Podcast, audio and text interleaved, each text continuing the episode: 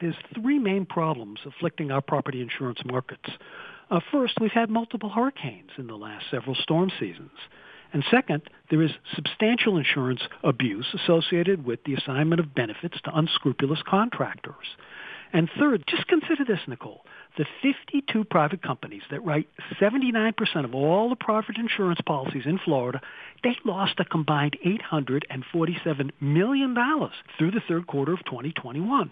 And meanwhile, Florida leads the nation in litigation. Despite accounting for only 8% of all the policies in 2019, Florida accounted for 76% of all the litigation nationwide, Nicole. Oh, boy.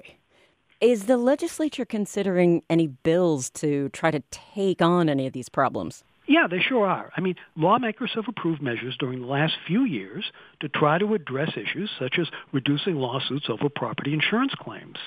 But insurers have continued to face financial troubles, and this has led to hefty rate increases and dropping of customers.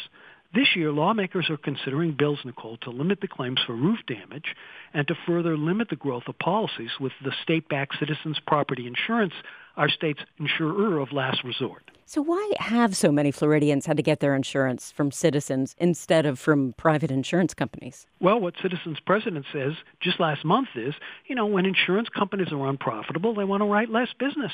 And he said that's what's happening. And so we get a huge influx of customers to state-backed Citizen. Is there any hope that insurance cost increases will slow this year?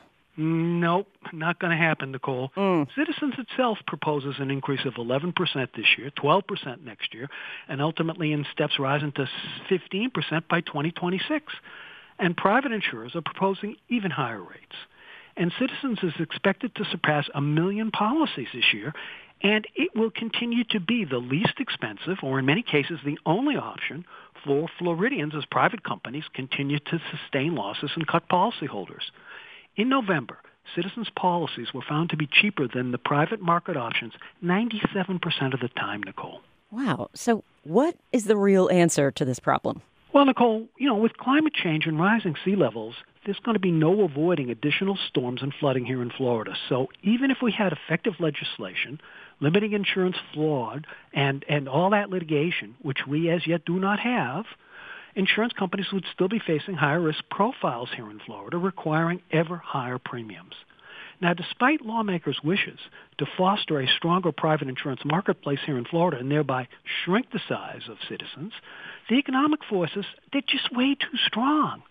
While some may lament this as creeping socialization and wish for a more vibrant private sector market, it's not happening, Nicole. So we need to embrace citizens. It is, in fact, doing a very good job providing more affordable insurance for Floridians. It broadens the risk pool, it expands the number of paying customers, and thereby it lowers the average cost for everybody. So, Hank, does this mean the end of privately provided property insurance in Florida? No, I mean, private providers still continue to provide lots of policies, and many of them uh, want to continue to do that work as long as they can continue to increase their rates commensurately. And then owners can choose where they want to obtain their insurance, Nicole.